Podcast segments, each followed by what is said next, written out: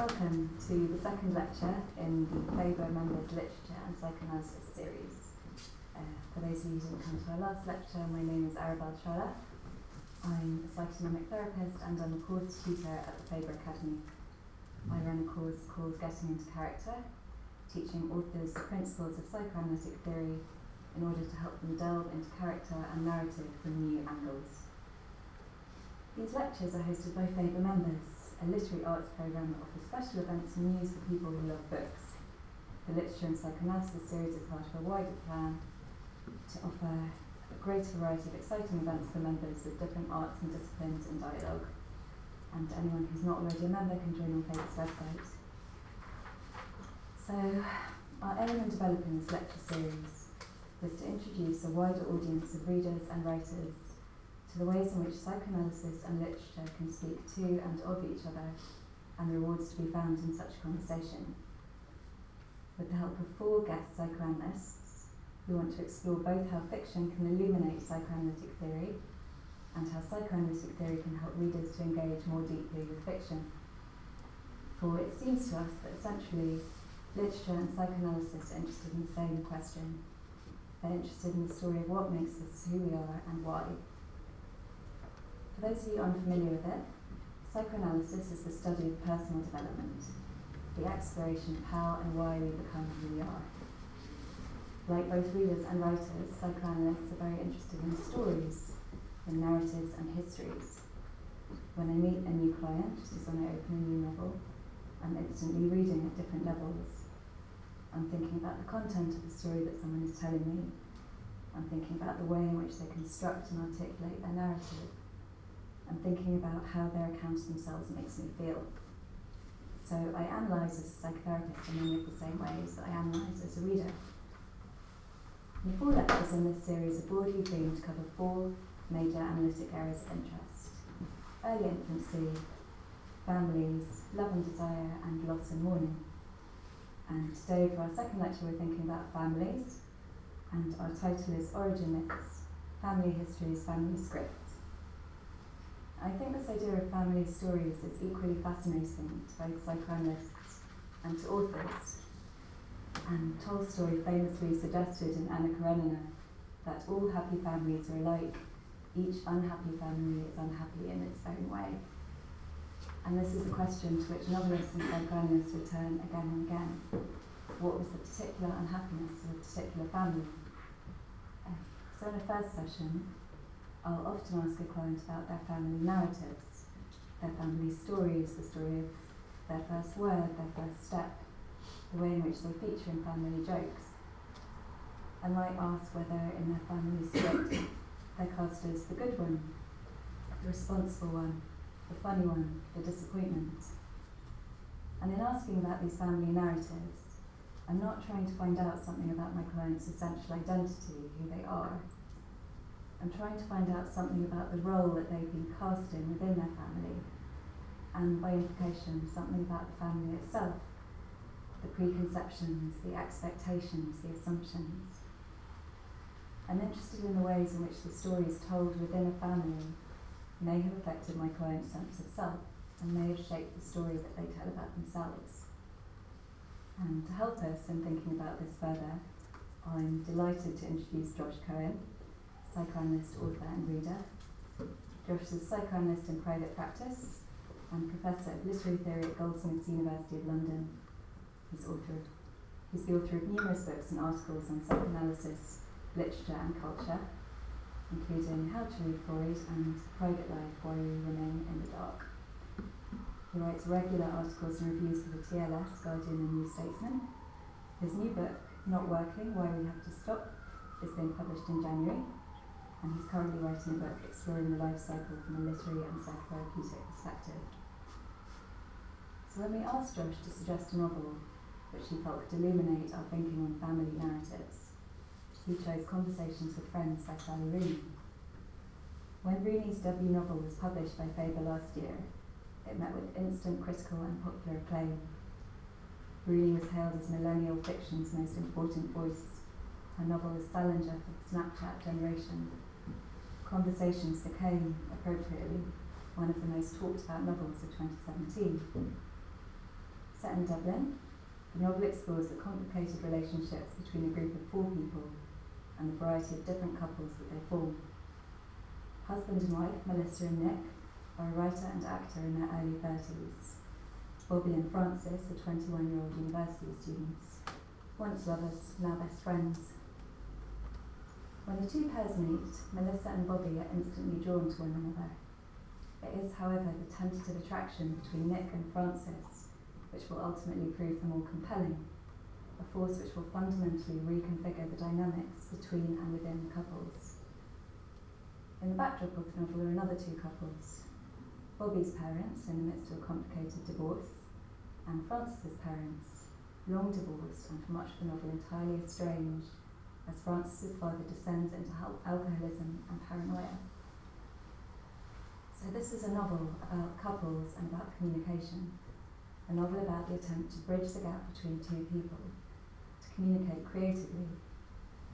It's a novel about the fruits and failures of intercourse, its importance and its impossibility, and the miscommunications in this novel are as frequent and as painful as in any Shakespearean comedy. Efforts at communication are prolific. We read texts, emails, instant messages, page after page of dialogue, and yet true communication resulting in true understanding is painfully elusive. Language is both torrential and slippery, used just as much to conceal and to evade as it is to reveal and to connect. And time after time in the space between couples, Melissa and Nick, Nick and Francis, Francis and Bobby, meaning drains impotently away. So this is a fascinating novel through which to explore the idea that our sense of identity is shaped both by the stories we are told about ourselves and by the stories that we tell.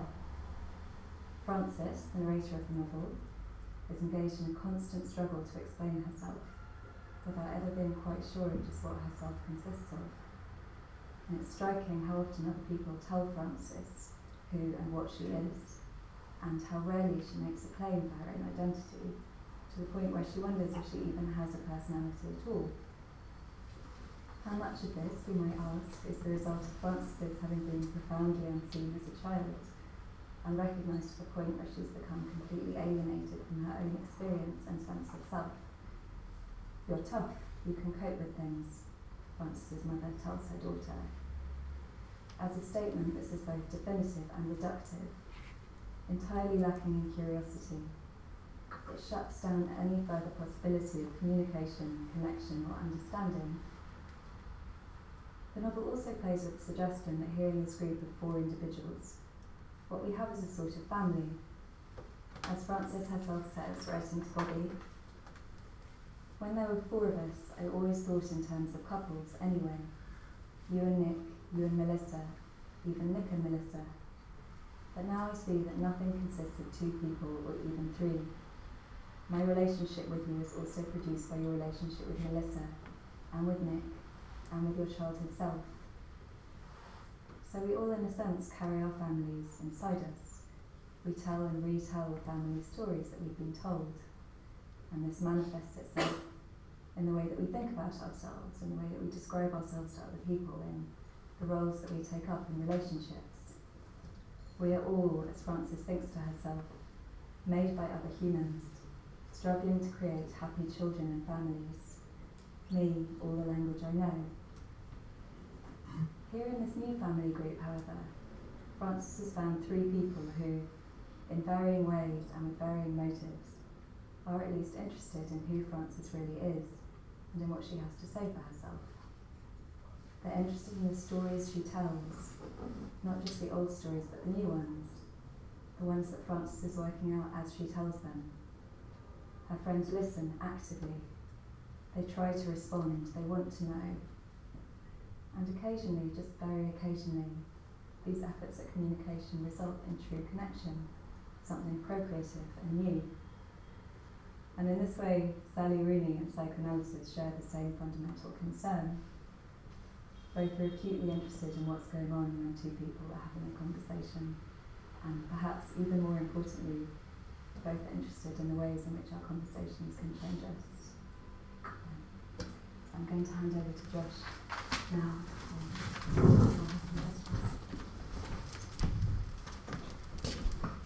Thank you for that really lovely introduction, Arabelle.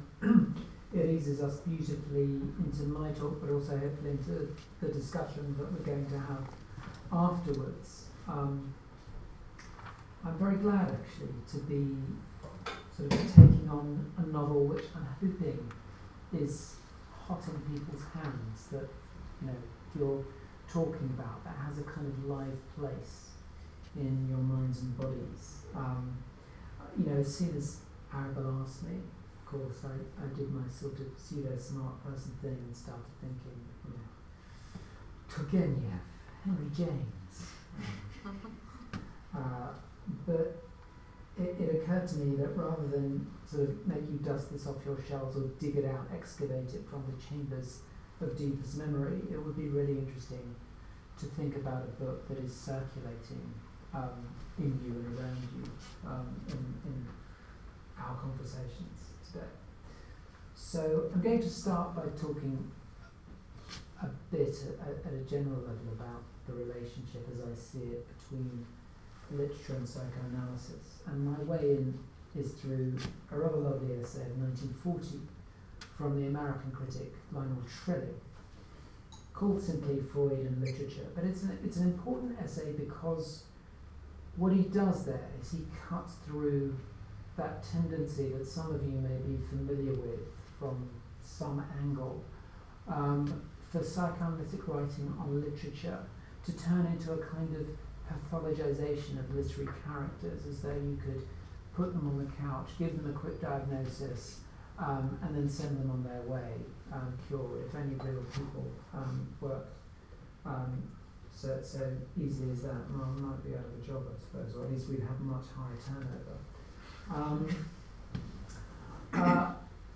But he argued that the affinity between psychoanalysis and literature had very little to do with the psychoanalysis of the content of a text, that the tracking of the Oedipus complex in a character or the diagnoses of the neuroses, the pathologies of another character, that really wasn't where the affinity between these two ways of thinking and writing lay.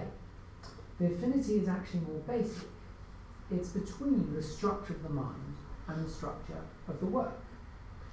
The mind, according to Freud, as Trilling sees it, thinks poetically. That's what he thinks is Freud's first achievement, that he gives us a picture of the human mind that actually thinks poetically. What does that mean? The Freudian mind is one that is given to metaphor, to metonymy, to symbolism. It's given to modes of disguise, displacement. It's given to symbolic expression.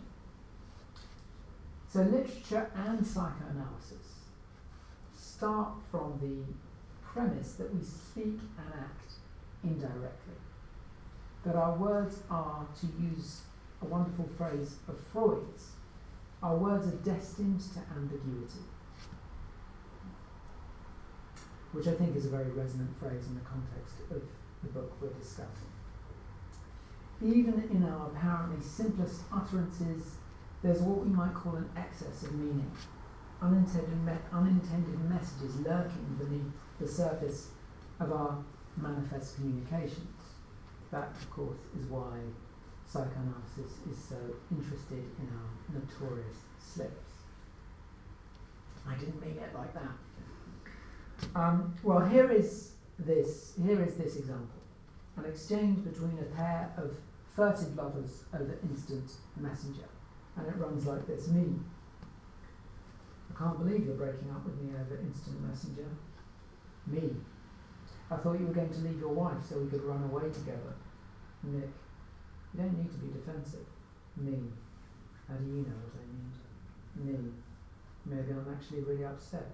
Nick, are you? Nick, I never have an idea what you feel about anything. Me, well, doesn't really matter now, does it? Yes, you will recognise this as an exchange between Francis and Nick in Sally Rooney's Conversations. There is Frances, the verbal contortionist, who expresses her emotional hurt and resentment in flippant jokes, who hints tantalisingly at her real feelings, then withdraws the hint. Nick plays the bewildered straight man, in this double act, but he himself isn't so straight. And I realise as I say this that one of the really latent possibilities of the novel, so latent that nobody mentions it, and it may be entirely my own fantasy, but that there is this quartet of sexually ambiguous characters, but there is something sexually very ambiguous about Nick. He hides, as ever, behind a nice guy passivity that skillfully masks his own emotions and desires. Now, I doubt that there is anyone here who isn't familiar personally with this kind of emotional doublespeak, where motives and wishes are simultaneously revealed and concealed so that we're never quite sure what the other is saying, or indeed what we are saying. It happens in sexual relationships, of course, but across the spectrum of familial, friendship, and workplace relationships. Nor will it come as a surprise that we speak in this ambiguous way to hide our true feelings and protect the most vulnerable regions of ourselves. But psychoanalysis goes further and suggests that this tendency to ambiguity is central to who and what we are. It's not simply a bad habit that we pick up in other words.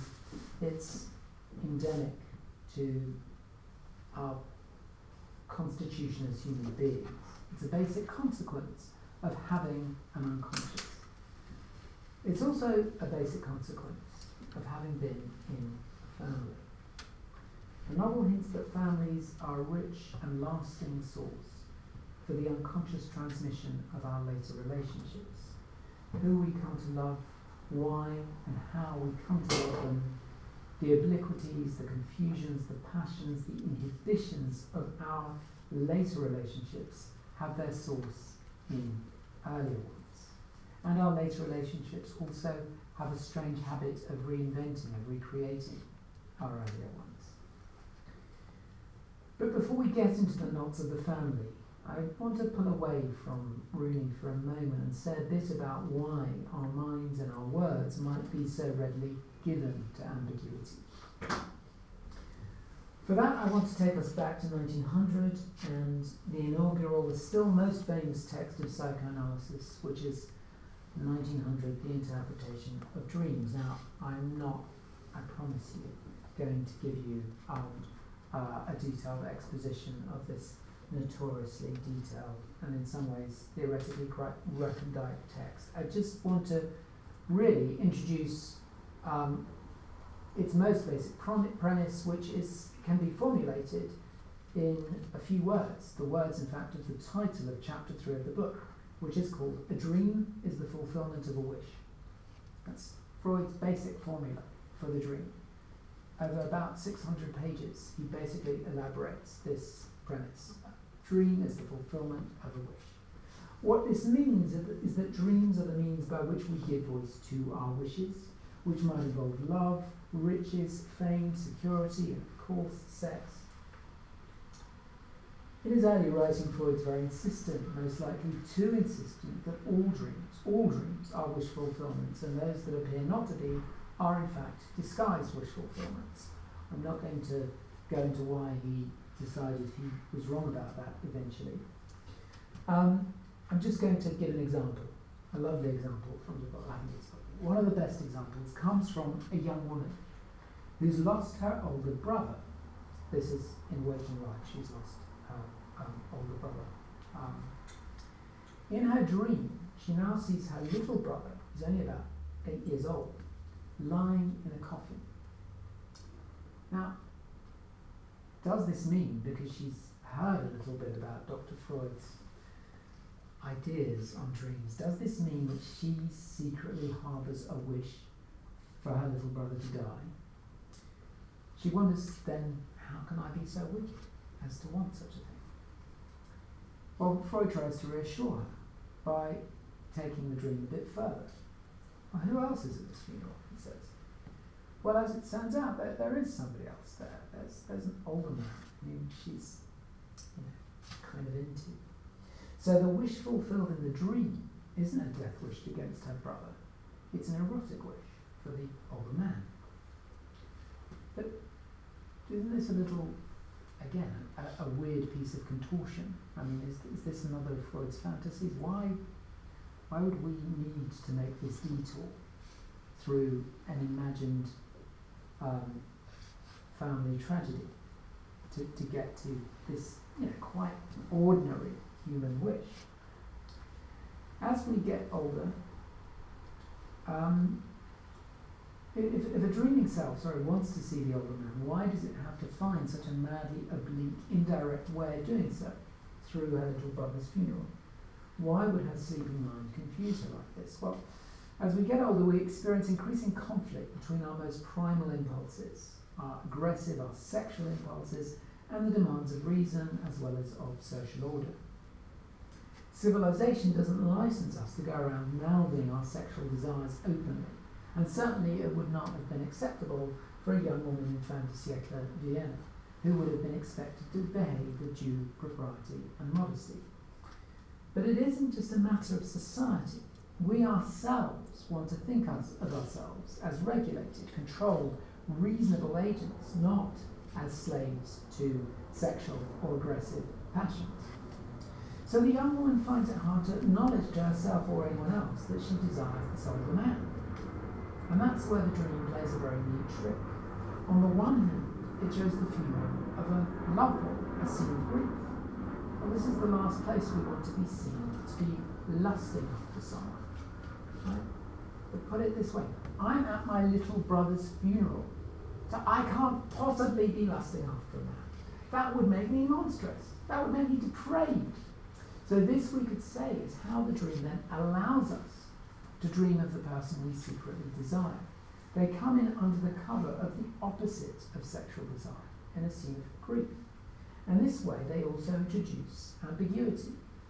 Dreams are the primary example, the first example, of how we reveal something of our conscious life at the same time that we conceal it, or we disguise it, or we displace it, or we do something that calls attention away from what we're feeling.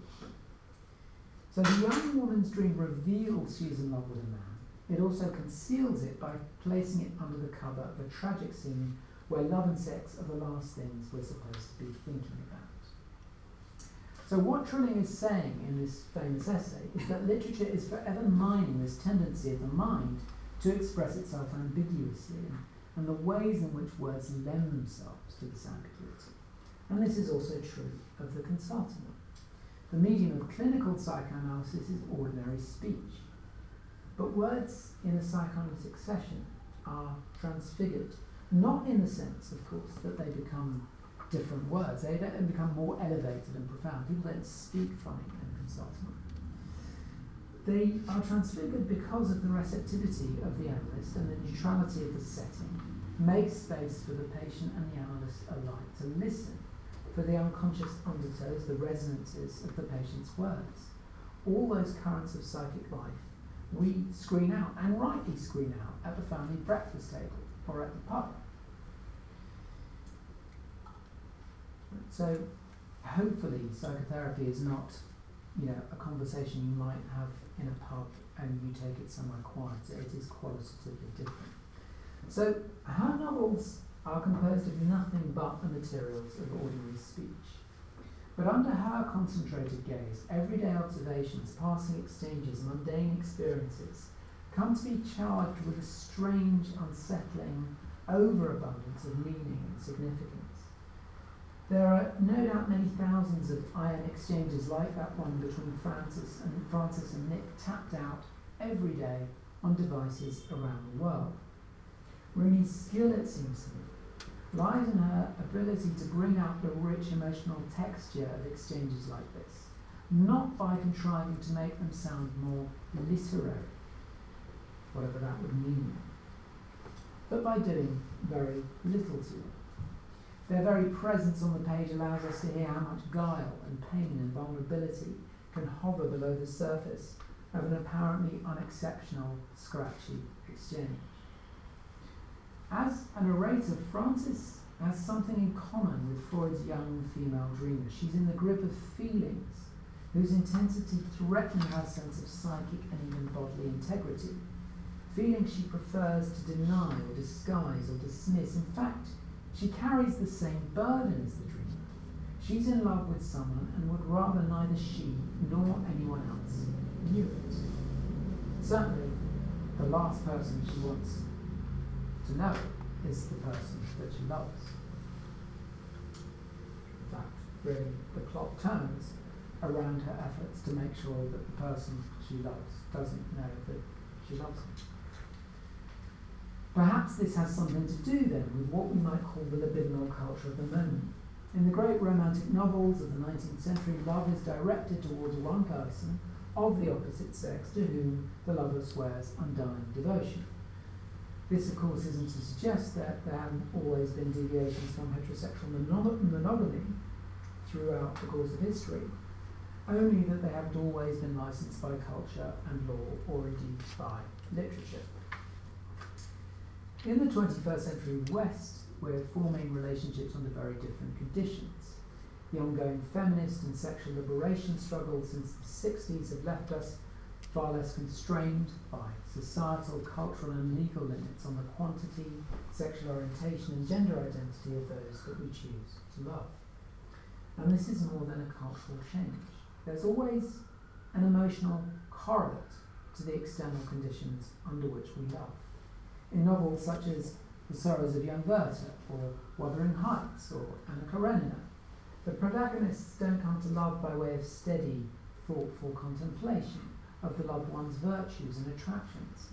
On the contrary, their love is something they simply know instantly. They know it body and soul without having to think about or question it.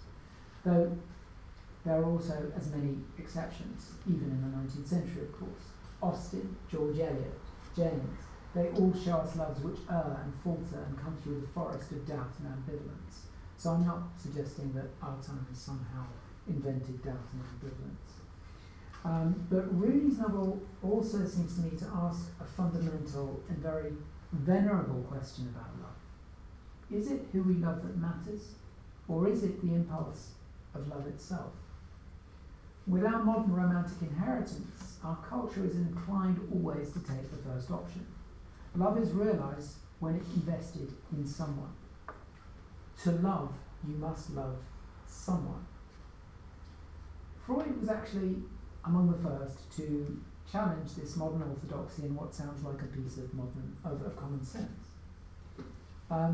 In the first of his three essays on the theory of sexuality, he makes a very useful distinction between what he calls the object of the sexual drive, right, the person that we love, in other words, or the person we lust after, and the drive itself, the impulse to love or the lustful impulse.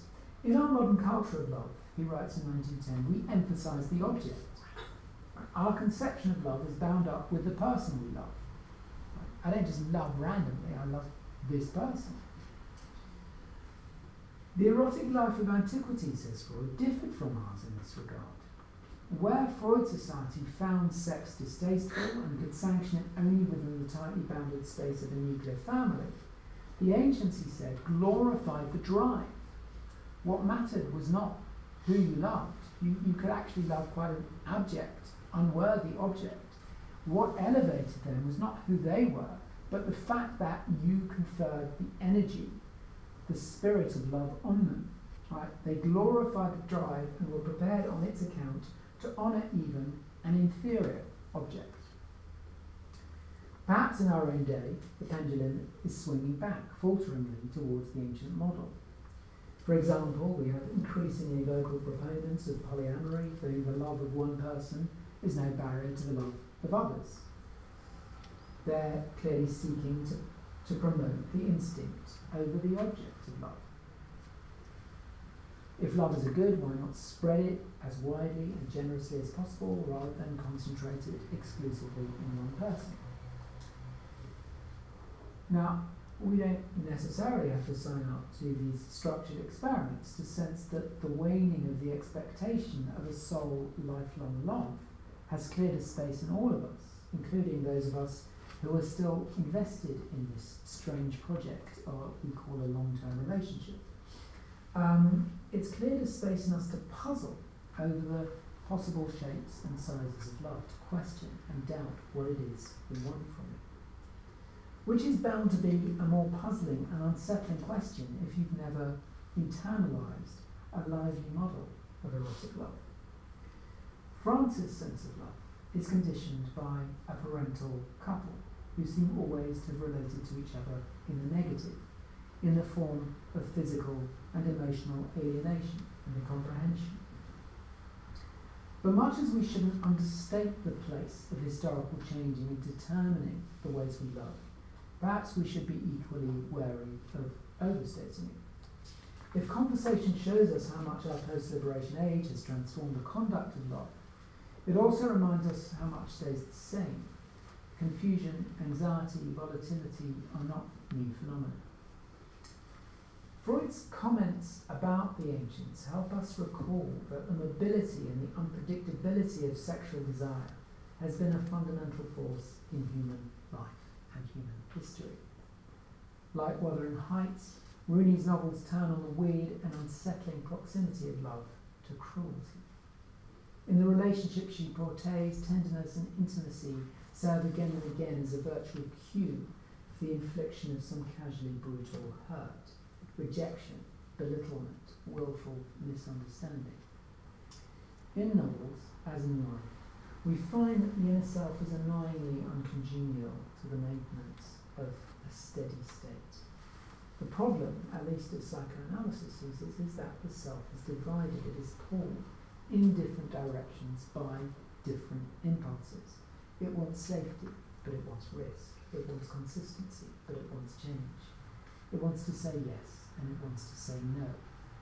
Just as an aside, there is a notion, I think, about the psychoanalytic unconscious, that it's this sort of voracious creature that only ever says yes, but in fact, the unconscious also says no.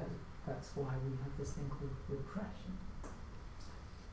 Perhaps this is why the people we so often accuse of being boring are also the most reliable and straightforward.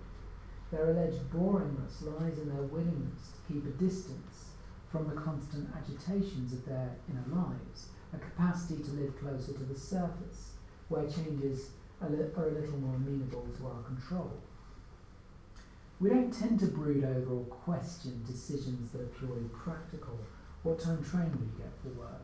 What time will you make the restaurant reservation? Only when that decision becomes coloured emotionally. Are you happy in your job? Who are you meeting at the restaurant? Do we start to doubt ourselves, to feel the anxiety of uncertainty? Paradoxically then, it's our strongest and most undeniable feelings that tend to provoke the greatest confusion in us.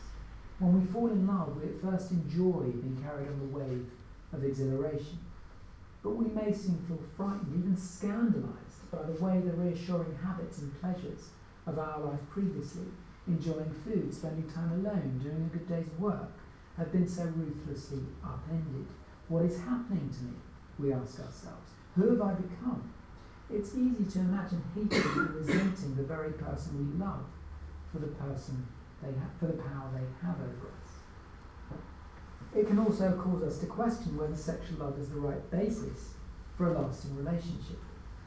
One of the reasons Conversations with Friends is so intriguing is that it's deliberately ambiguous as to which of Frances' two key relationships is her authentic first love.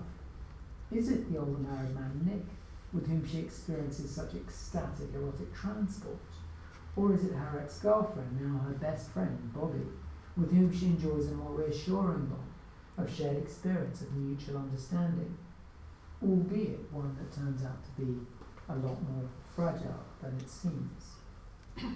To complicate matters a bit more, both sets of feelings are liable to swift reversal. Frances periodically switches into cold hostility towards Nick, into scratchy rivalry with Bobby. Instead of hitting her with a lightning bolt of total certainty, love immerses her in a cloud of confusion. But why is Frances so peculiarly given over to emotional denial, to obfuscation, to confusion? What makes it so difficult for someone so luminously intelligent to express love simply and straightforwardly? This, we could say, is the classic psychoanalytic question. How does a person's current mode of relating, current mode of loving, reveal their inner history? In passing recollections of childhood, Frances gives us glimpses of a marriage, her parents' marriage, that seems up to its bitter dissolution to have been a long exercise in evading all contact. It had been obvious to me from a young age, Frances says, that my parents didn't like one another. Couples in films and on television performed household tasks together and talked fondly about their shared memories. I couldn't remember seeing my mother and father in the same room unless they were eating. So this is not just a memory of an external scene. It's actually a revelation of a kind of internal atmosphere. There is no internalised couple in this young woman. So love is always experienced as dissonance, as the friction of two fundamentally misaligned souls. From the very beginning of the novel, Frances lets us know just how much energy she invests in not giving herself away. We meet her in the back of a cab with Bobby and ex-wife Melissa. Already, she says, already preparing compliments and certain facial expressions to make myself seem charming. As she gets more tired and more drunk, she finds it increasingly difficult, she says, to arrange my face in a way that would convey my sense of humour. I love that. A little later, as she watches Nick buttoning a shirt on stage as Brick in Cat on a Hot Tin Roof, she says she felt a sting of self-consciousness, as if the audience had all turned at this moment to observe my reaction. So in each of these moments, Frances can only access her inner self by way of a long-winded detour through the eyes of others. The tingle of lust she feels on glimpsing Nick's muscle torso becomes a sting of self-consciousness. She feels not her eye on him, but their eyes on her, on him. So falling in love for the first time is very difficult for someone like this. Those feelings of overwhelming surprise and delirious surrender we find in those great novels of erotic love do not circulate so freely around Frances' body and soul. Think of one of the many sort of breakup routes where she not only gets traumatically upset, but disavows her own upset. So he says to her in the course of their falling out, "You're not jealous, Frances, are you?" He said, "Do you think I have feelings for you? Don't be embarrassing." So she can't decide what to feel about it, what it meant. Whatever exceeds her rational comprehension threatens not just to confuse her, but actually to undo her. You have a sense of her kind of just teetering on the edge of falling apart at the seams. And of course, you have this kind of this very somatized or physiological version of this in the development of endometriosis. The exception, perhaps, is in bed with Nick, where the sheer force of her pleasure wears down her defences and allows her to enjoy bodily and emotional intimacy with a directness and intensity that's missing from the rest of her life. How are we doing for time? Okay, good. But the intensity also threatens to undo her. The sheer force of her feelings are in excess of her capacity to understand, so she becomes strange to herself. Her animal pleasures, her emotional whirlwinds, felt as though they were happening to someone else. And after one of the first of epic lovemaking scenes, she finds that tears are falling from her eyes, but as though those tears really belonged to somebody else. Little tears had started slipping out of my eyes and down onto the pillow. I wasn't sad. I didn't know why I was crying. I'd had this problem before with Bobby, who believed it was an expression of my repressed feelings. Bobby's interpretation is sort of maddeningly precocious, like so much of what he says, and at the same time, it's oddly on the mark. It is something to do with repressed feelings. It is something to do, in fact, with split-off feelings, as we would say, with feelings that we need to really keep outside, right outside the edges of consciousness. So why is sexual pleasure so overwhelming? Why is the erotic bond that sexual pleasure creates so unsettling? Does it have something to do with our origins in a family which is so poor in erotic bonds, where the child has never experienced itself as the creation of a couple who are joined in love? Remember, when they're together, they're not together, right? They're only together when eating. In other words, when performing a vital function, not when performing an erotic function. Francis had experiences of love so thin, so tentative, so wary, failed to orient her along the treacherous paths of adult love. Her obfuscations of her own feelings deceive herself as much as they do others. Her descending is less manipulative or duplicitous than anxious. It's a function of her basic mistrust in her own intuitions. She hears messages from her interior, but she is unsure whether she can credit anything her interior says to her. She's never known a model of emotional self-knowledge, of love that can express itself freely and uninhibitedly.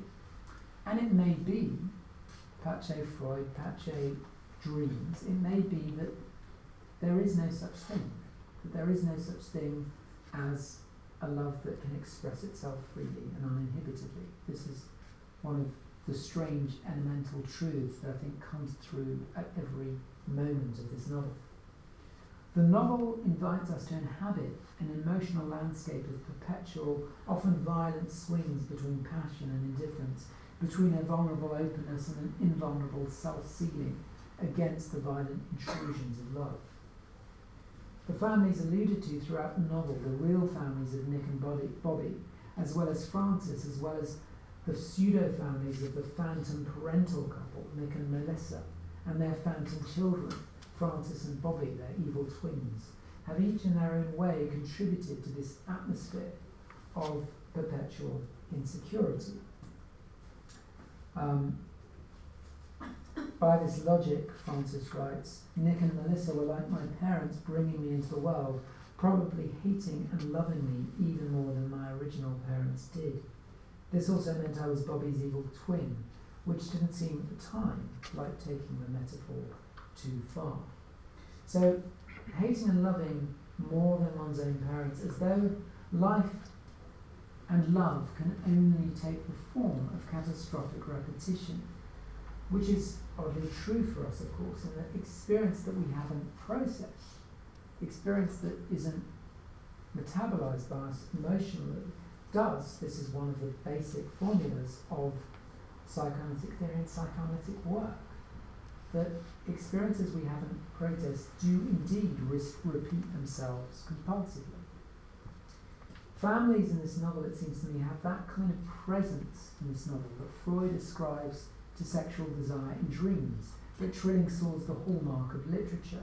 That is, they're everywhere and they are nowhere.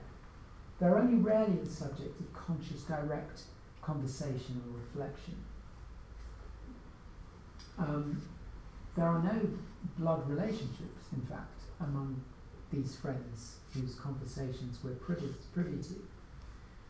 Families secrete themselves surreptitiously in the texture of all the novel's relationships, and even more so in the inner life of the narrator. Frances' mother relates to her with the warmth and availability of a nice aunt. Even in her most uncomplicatedly benign moments, we get the sense of something withheld, of an unwillingness or an incapacity to be in touch with the madly possessive, zealous, erotic charge of the maternal unconscious.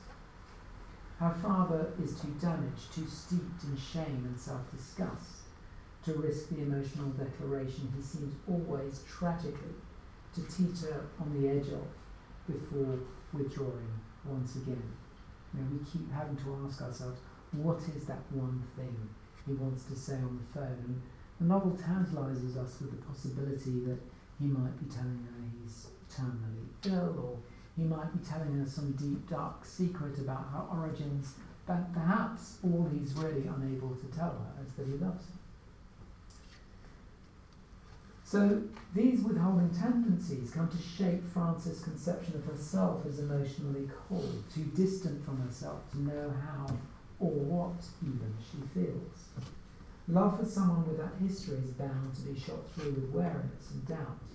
A child who can never feel sure she's loved is also someone unschooled in the knowledge of their own desire.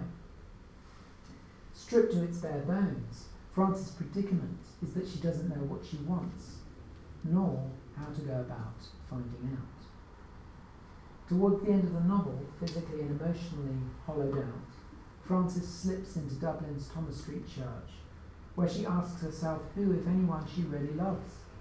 She says, I love my fellow human beings, or do I? Do I love Bobby, after she tore up my story like that and left me alone? Do I love Nick, even if he didn't want to fuck me anymore? Do I love Melissa? Did I ever? Do I love my mother and father? Do I love my mother and father? For psychoanalysis, those are our real and indelible first loves. And if the shadow of doubt is cast on that first love, the next first love will not escape that shadow. The adult can't plunge safely into love's seas if she hasn't been taught to swim in them as a child. And even then, of course, it is all too easy to sink. Okay, thank you.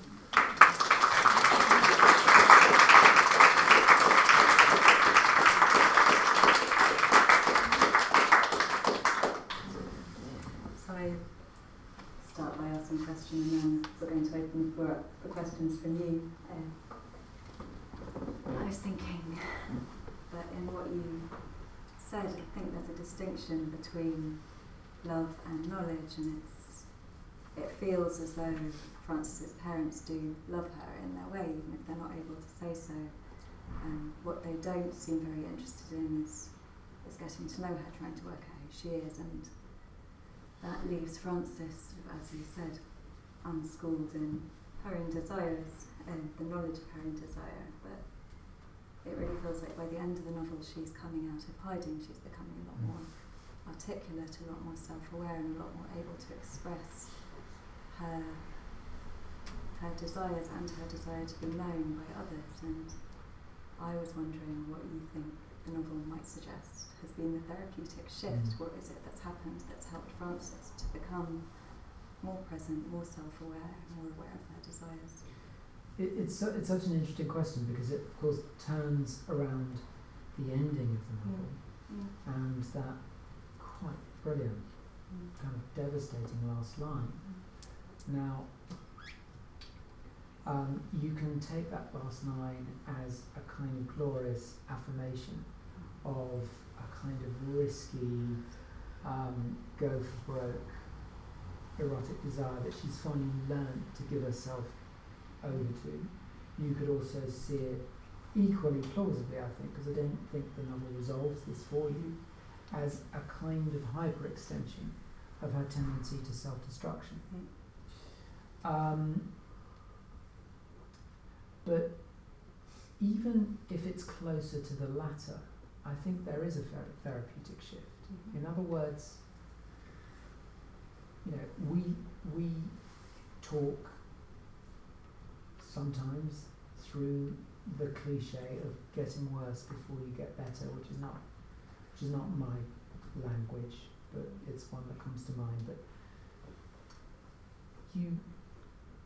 one thinks of, you know, a meaningful therapeutic trajectory as not being one in which you sort of incrementally and steadily move from sort of emotional confusion and inarticulacy to a kind of pristine clarity, but one in which, to invoke Winnicott, you just feel more alive.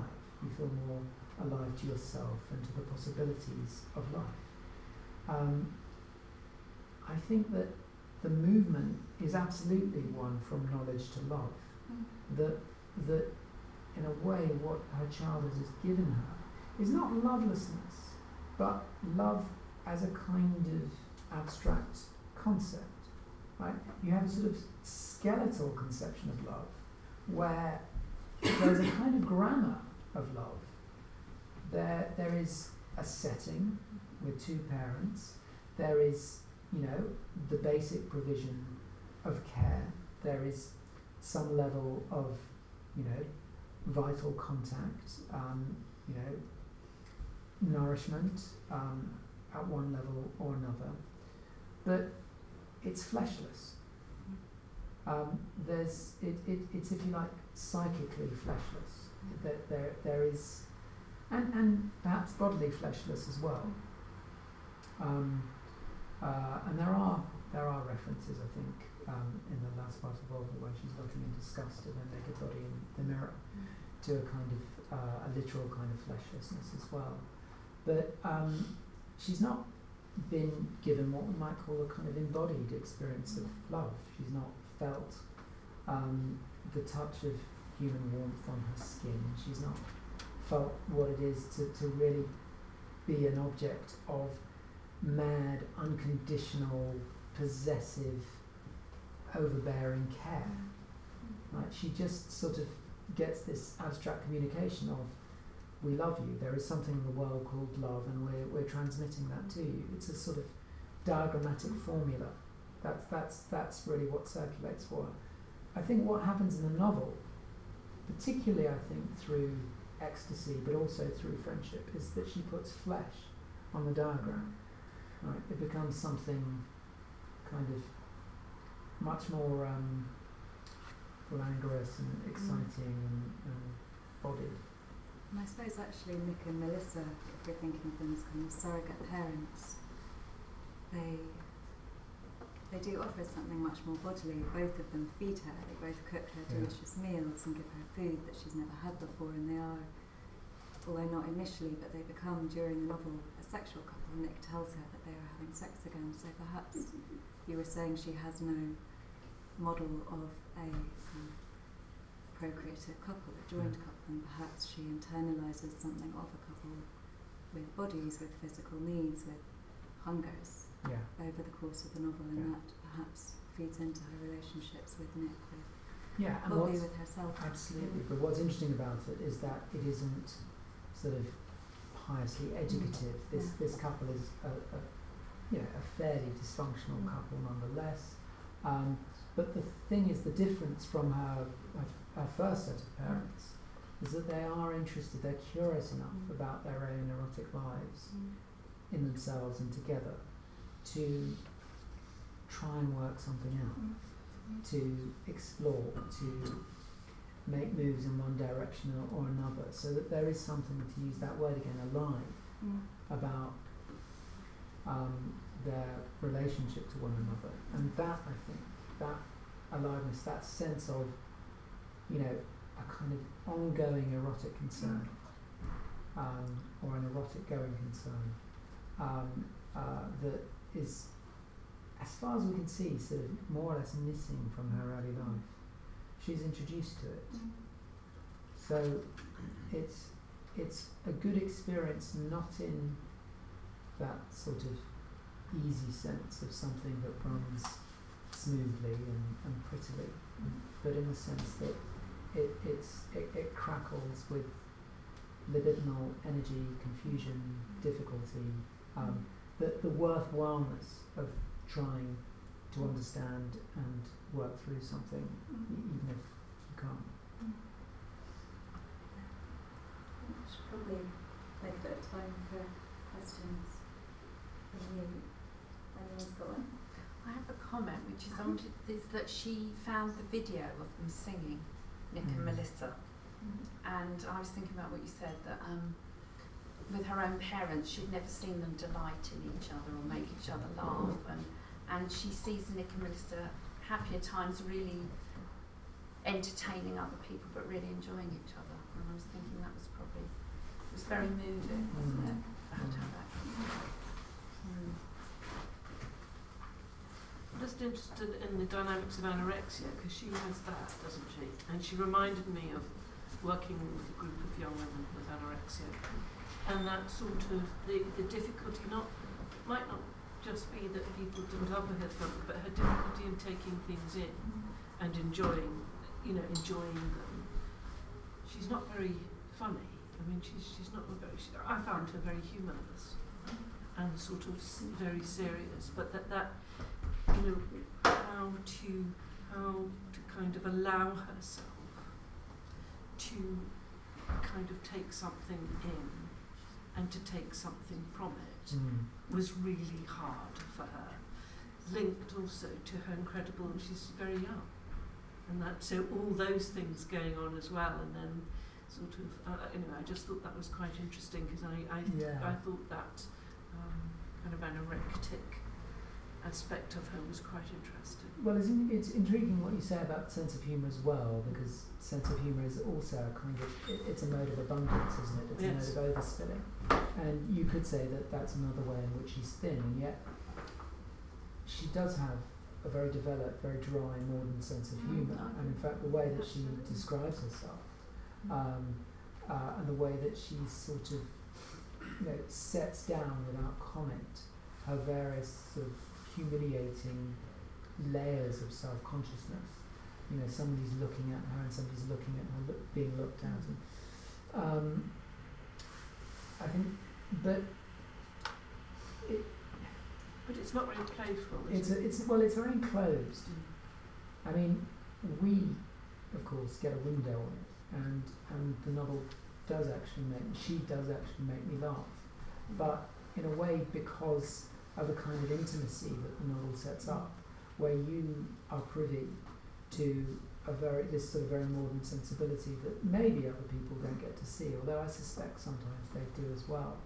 I mean, the word anorexia, interestingly, is never mentioned, and I mean, what is maybe clearer is how dysmorphic she is.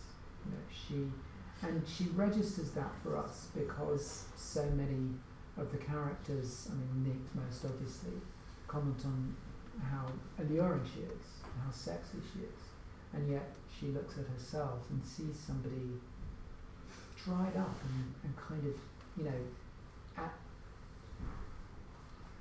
sort of the low end of life. You know, but she dries herself up as well. I mean, there's clear descriptions of the loss. I mean, I thought that, I mean, in a way, I'm glad it wasn't mentioned because it goes back to your point of, you know, you don't want to be in pathologies, but just as a sort of, as a dynamic rather than as a diagnosis. I thought it was interesting. Yeah, sure.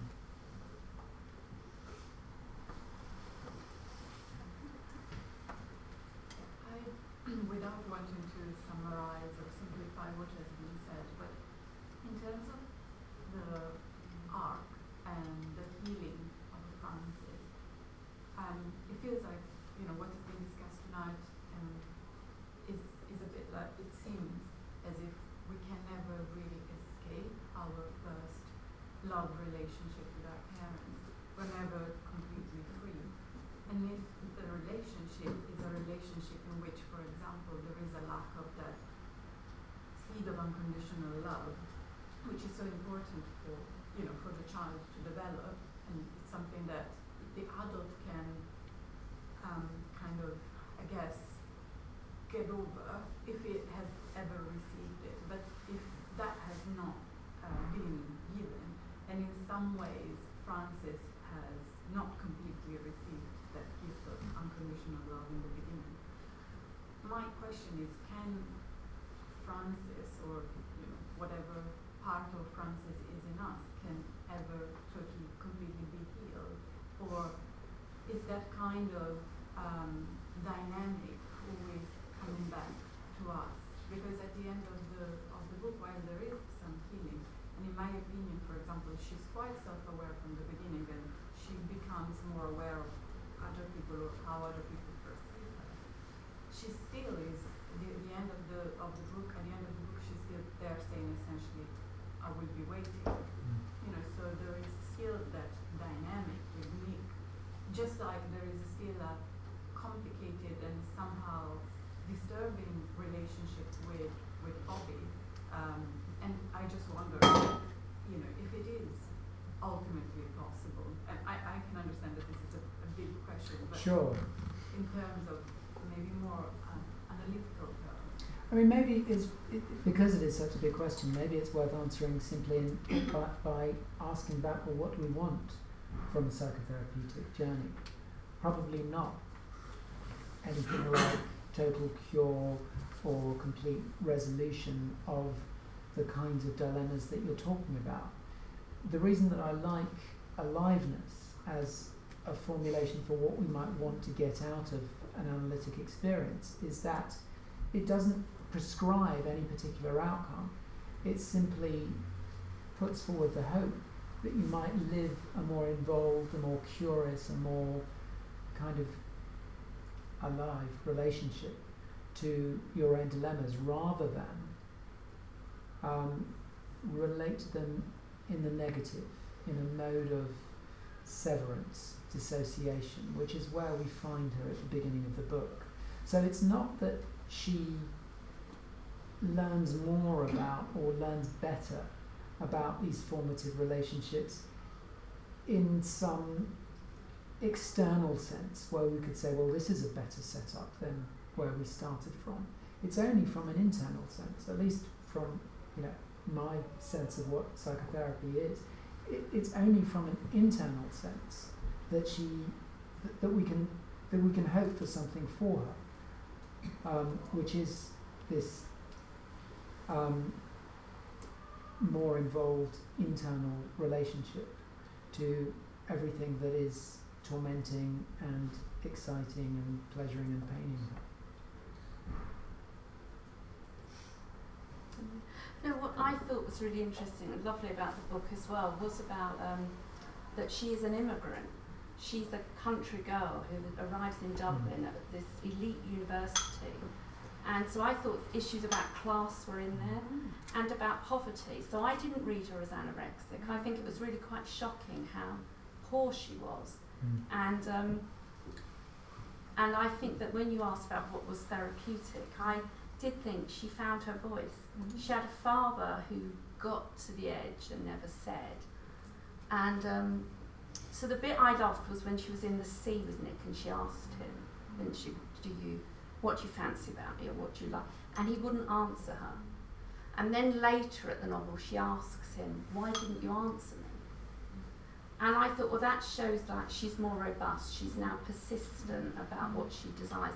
And I thought it was lovely when he said, well, now you're making me sound like a dick, because it hadn't occurred to him how withholding he was in not saying that, or how shaming.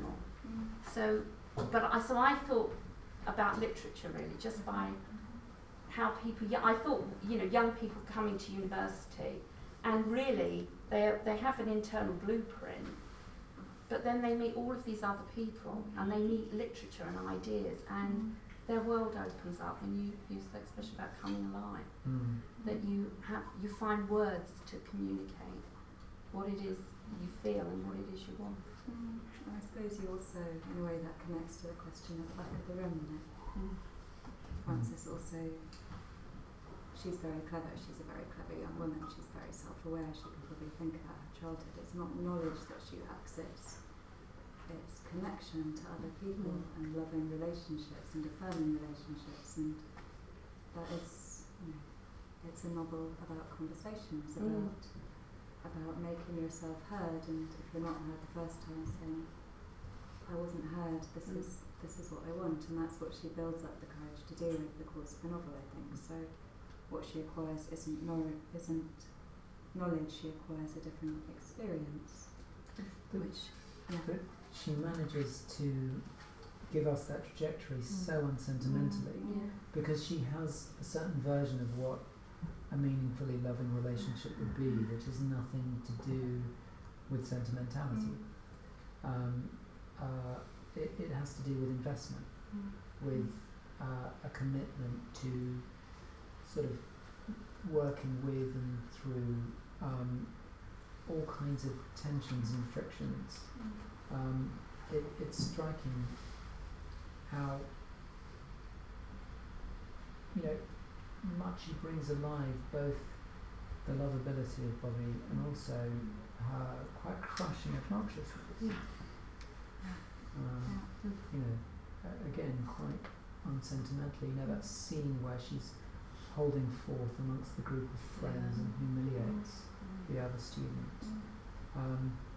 I mean, probably re-traumatised quite a few of us readers.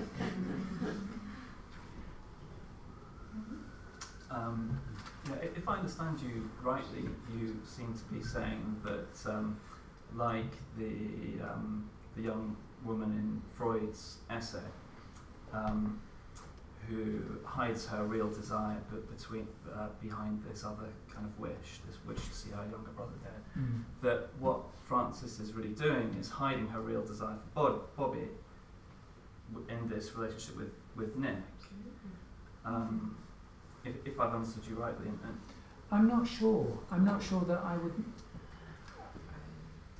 You see, there is, in Freud's vignette, there isn't a wish to see the younger brother dead, except in the form of a cover story.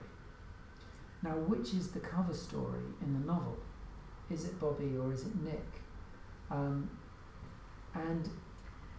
I don't think the novel gives us privileged access to the truth of those two versions of love. It doesn't say Nick is a defense against Bobby, but it also doesn't say Bobby is a defense against Nick.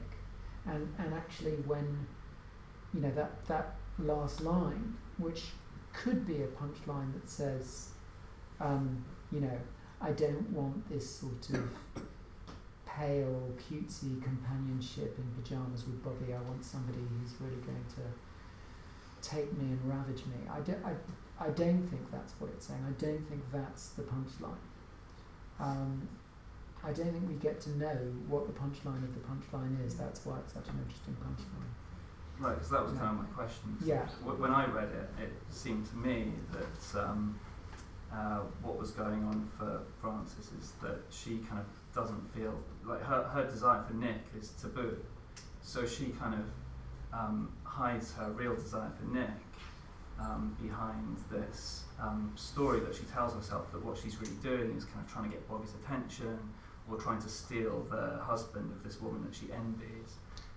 Yeah, I mean, maybe controversially, I think one of the things the novel is doing is playing very ironically with one of the great reactionary storylines, which is that a man comes to a young homosexual woman and makes a woman of her. And what she is doing, I think, is deliberate, quite provokingly. That she does that all the time in the book. She's awakened at various points in this kind of wordless, transporting ecstasy in bed with this man.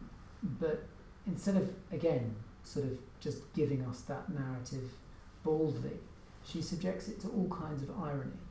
And you're not allowed to know whether that is, in fact, the true version of events either.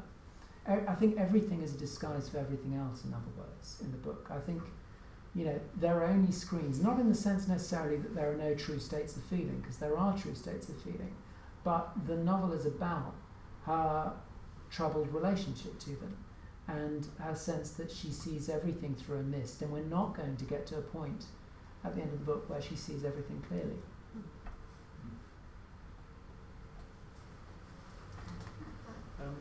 I was thinking about this description of Sally Rooney, which I think you mentioned as the J.P. Salinger of the Snapchat image, which I personally find quite infuriating. But I was wondering whether you have sort of you could give a psychoanalytic commentary of, or especially in the context of scripts, of our kind of tendency to look at writers, usually female writers, who are clearly quite excellent in their own right, through the lens of usually male writers who are kind of long dead. Yes, you make me think when you say a sort of psychoanalytic account of this. I can only think of Harold Bloom talking about the anxiety of influence, and somehow it is this sort of collective cultural fantasy that no one is allowed to come into being without mediation of somebody else. Now, of course, that's true, and Rooney's novels are saturated with the ghosts of other novels and other writers. There are so many kind of great 19th century novels kind of haunting this one, but the problem with that kind of marketing formulation is that it closes down the whole, the richness of cultural transmission, right? It gives us one brand name and attaches it to this new brand name and doesn't allow for difference, it doesn't allow for reinvention, it just kind of rigidifies, you know, oh right, so this is a Salinger novel, but, you know, for a generation that uses Snapchat. And that kind of closing down is actually so much not in the spirit of her writing, which is so kind of open and generous to different cultural currents, both literary and non-literary. You know, there's also, it's also haunted by so many different films. I mean, you know, I don't know if you know Eric Romer's films, but great French director of 60s, 70s, 80s. All his plots are really very similar to this one. You know, Pauline à la plage. Try Pauline at the beach first. So, yeah. You spoke about how, like, one psychoanalytic view of dialogue, or a psychoanalytic view typically, is that dialogue is ambiguous. Mm. Like with people present, and you have that presence, and in analytic experience you have that presence, that the ambiguity of the dialogue is easier to kind of get under, in a sense, because you have that physical presence. Why do you, it's obviously different when the dialogue is literary and almost interpreting the ambiguity takes on a different practice, and it's so powerfully ambiguous in this, but what do you think about what makes powerful ambiguous dialogue in a literary form? Well, that's a great question. And also what differentiates from powerful ambiguous dialogue in, say, a consulting room or indeed in a pub or a bedroom.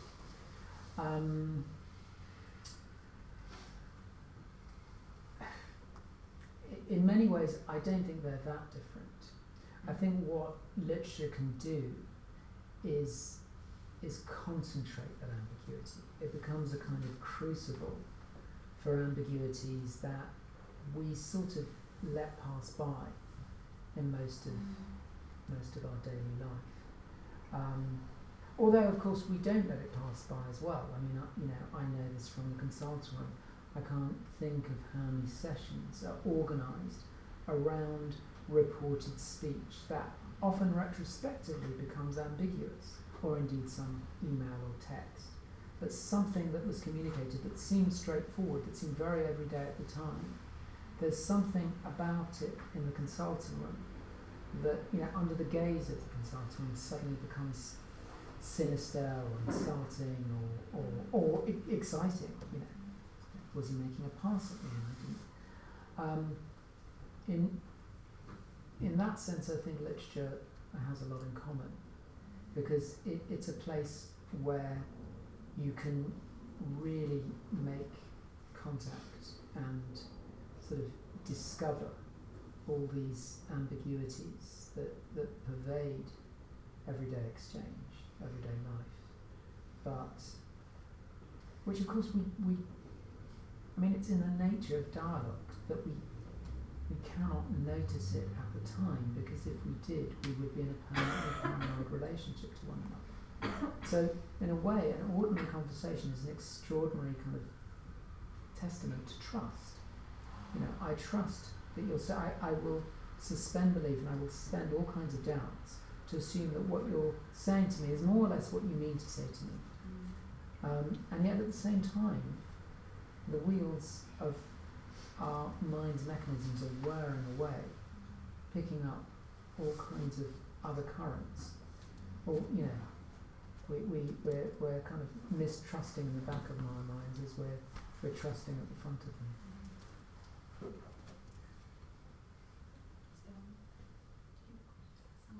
we have time for more questions?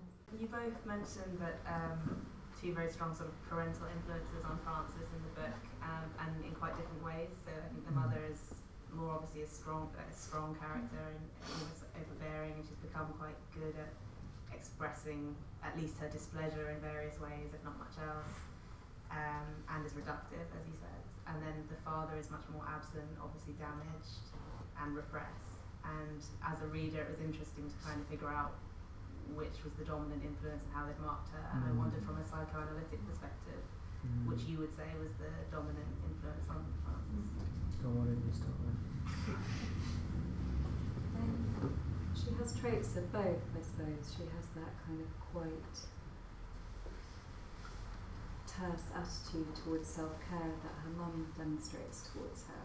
You're fine, you're tough, you can survive this, but also that self-destructiveness that you mentioned. She's enormously self-destructive, just like her father who lives in kind of increasing squalor, who every time he phones we think, this is it, this is the last phone call.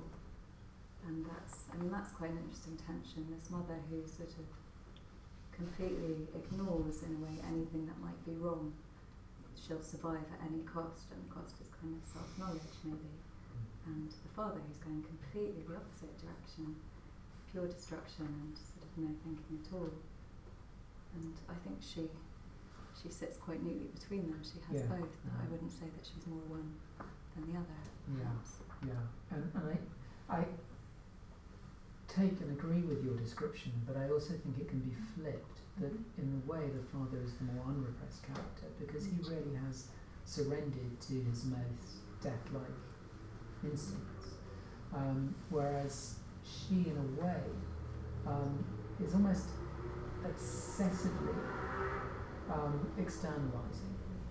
You know, she I think loves but has to love on one level, and that's why she keeps insisting that she can't hate her father, which actually, although it's presented in quite a sort of concerned, affectionate way, is a very damaging thing to say to a daughter who's experienced the father that she's experienced, that actually there's a block on one of your most basic human emotional responses to your father. And even that much more benign moment where she meets Nick and says how handsome he is, and they say, oh, wasn't that nice? I think it's a darker moment than the novel allows us to see directly, because there's, again, a kind of flippancy about it. There's an unconcern. There's something that she's not seeing, which is that this relationship is one that, in a way, she's not equipped to process. That she, you know, that she the mother, actually has given her nothing to make this relationship survivable. So would you say she's entirely sort of imitating the influences rather than like pushing back? It's not a sort of backlash influence they've had on her? Yeah, I think, imitation. Well, what she's internalised is imitation, because the parents imitate parents in a way. I mean, certainly the mother imitates a mother. It's not to say that she's inauthentic or that she's a liar emotionally, because she isn't, but her emotional resources only stretch to doing a very genial impersonation of a loving parent. And that's not only what she does, but what she insists on, because she insists on upholding the father, saying your father is your father, you ought to love him. Yeah. We're not going to talk about him lying on the stairs and his pants. We're not going to talk about the ways in which he's failed you, because he is your father. Yeah. So in that way, it's not just a not seeing, it's something more active. I think it's a real active refusal to see, just like when she meets Francis and Nick, and doesn't just not see, but I think refuses to see, and that's very damaging in itself. Yeah. I think. I mean, just very briefly, you know, you make me think that the novel has all these kind of slightly jokey references to Lacan, the great opaque French psychoanalyst of misrecognition, and Lacan talks about the law of the father as being the symbolic system that keeps everything in place and in a way allows human relations to function. And so the drunken father in his pants, in a way, is a collapse of an entire symbolic order. And the mother is looking at it and saying, look, the law of the father is fully intact, and you don't need to worry about it at all. Everything's going fine. Just carry on loving him. going to. Thank you. I think we've got to finish. Yes, we have to finish. Thank you. Thank you. George.